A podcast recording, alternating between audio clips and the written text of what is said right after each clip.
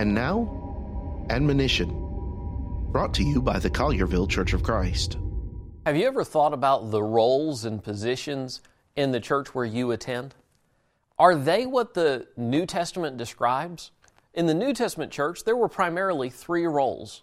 Read about them in Philippians chapter 1.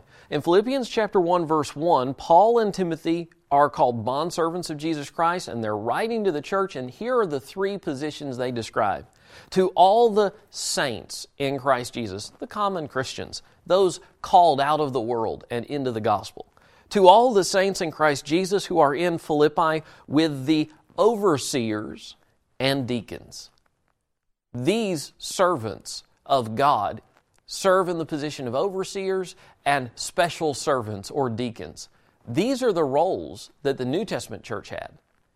Are those the roles that your church has? For more from the Collierville Church of Christ, visit colliervillecoc.org.